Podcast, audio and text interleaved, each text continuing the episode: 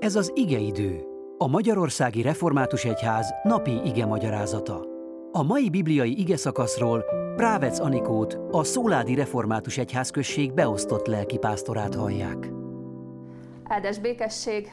Isten igét a második korintusi levél tizedik részéből olvasom, annak is a tizenhetedik versét. Aki pedig dicsekszik, az Úrral dicsekedjék. Amen. Kedves testvéreim, nagyon különös dolog a dicsekvés. A mai világban nincs is különösebben pozitív kicsengése ennek a szónak. Mert ha valakire azt mondjuk, hogy dicsekszik, akkor ezt általában rosszallóan vagy elítélően szoktuk mondani. És nem győzzük hangoztatni azt, akár a családunkban, a baráti körünkben, abban a környezetben, ahol vagyunk, hogy dicsekedni nem illik, dicsekedni nem jó, alázatosabbnak kell lenni, nem kell dicsekedni. És akkor a mai igényben mégis arról van szó, hogy lehet dicsekedni. Sőt, tovább megyek, nem csak, hogy lehet dicsekedni, hanem kell is dicsekedni.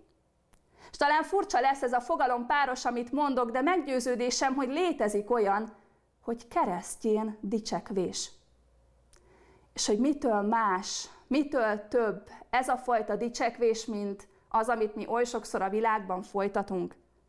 Nem mástól, mint attól, hogy pontosan tudom azt, a szívemben és a lelkemben tudom és érzem azt, hogy kitől kapom mindazt, ami az életemben van.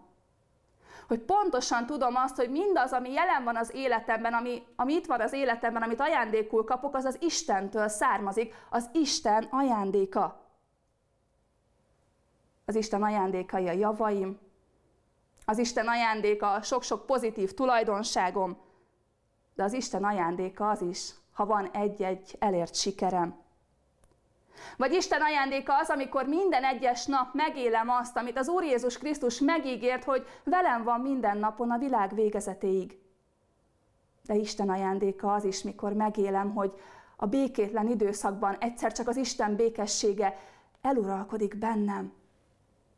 És az ő csodája az is, amikor az erőtlenségemben, a mélységemben egyszer csak megélem azt, hogy valaki felemel, valaki kiemel onnan, és erőt kapok. És mennyi minden van.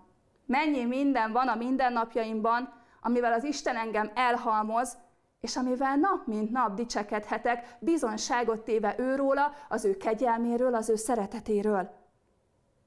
Dicsekedhetek mégpedig hálaadással. Dicsekedhetek, és ezzel együtt ő rá mutathatok. Hálát adva azért, hogy ő a kezében tartja az életemet, és így biztonságban élhetem meg minden egyes napomat. Kedves testvéreim, lehet így dicsekedni, sőt, kell is így dicsekedni, ő vele és ő általa, hálát adva az életünkért, és benne mindazokért az ajándékokért, amelyeket nap mint nap megtapasztalunk az ő szeretetteli jelenléte által. Amen.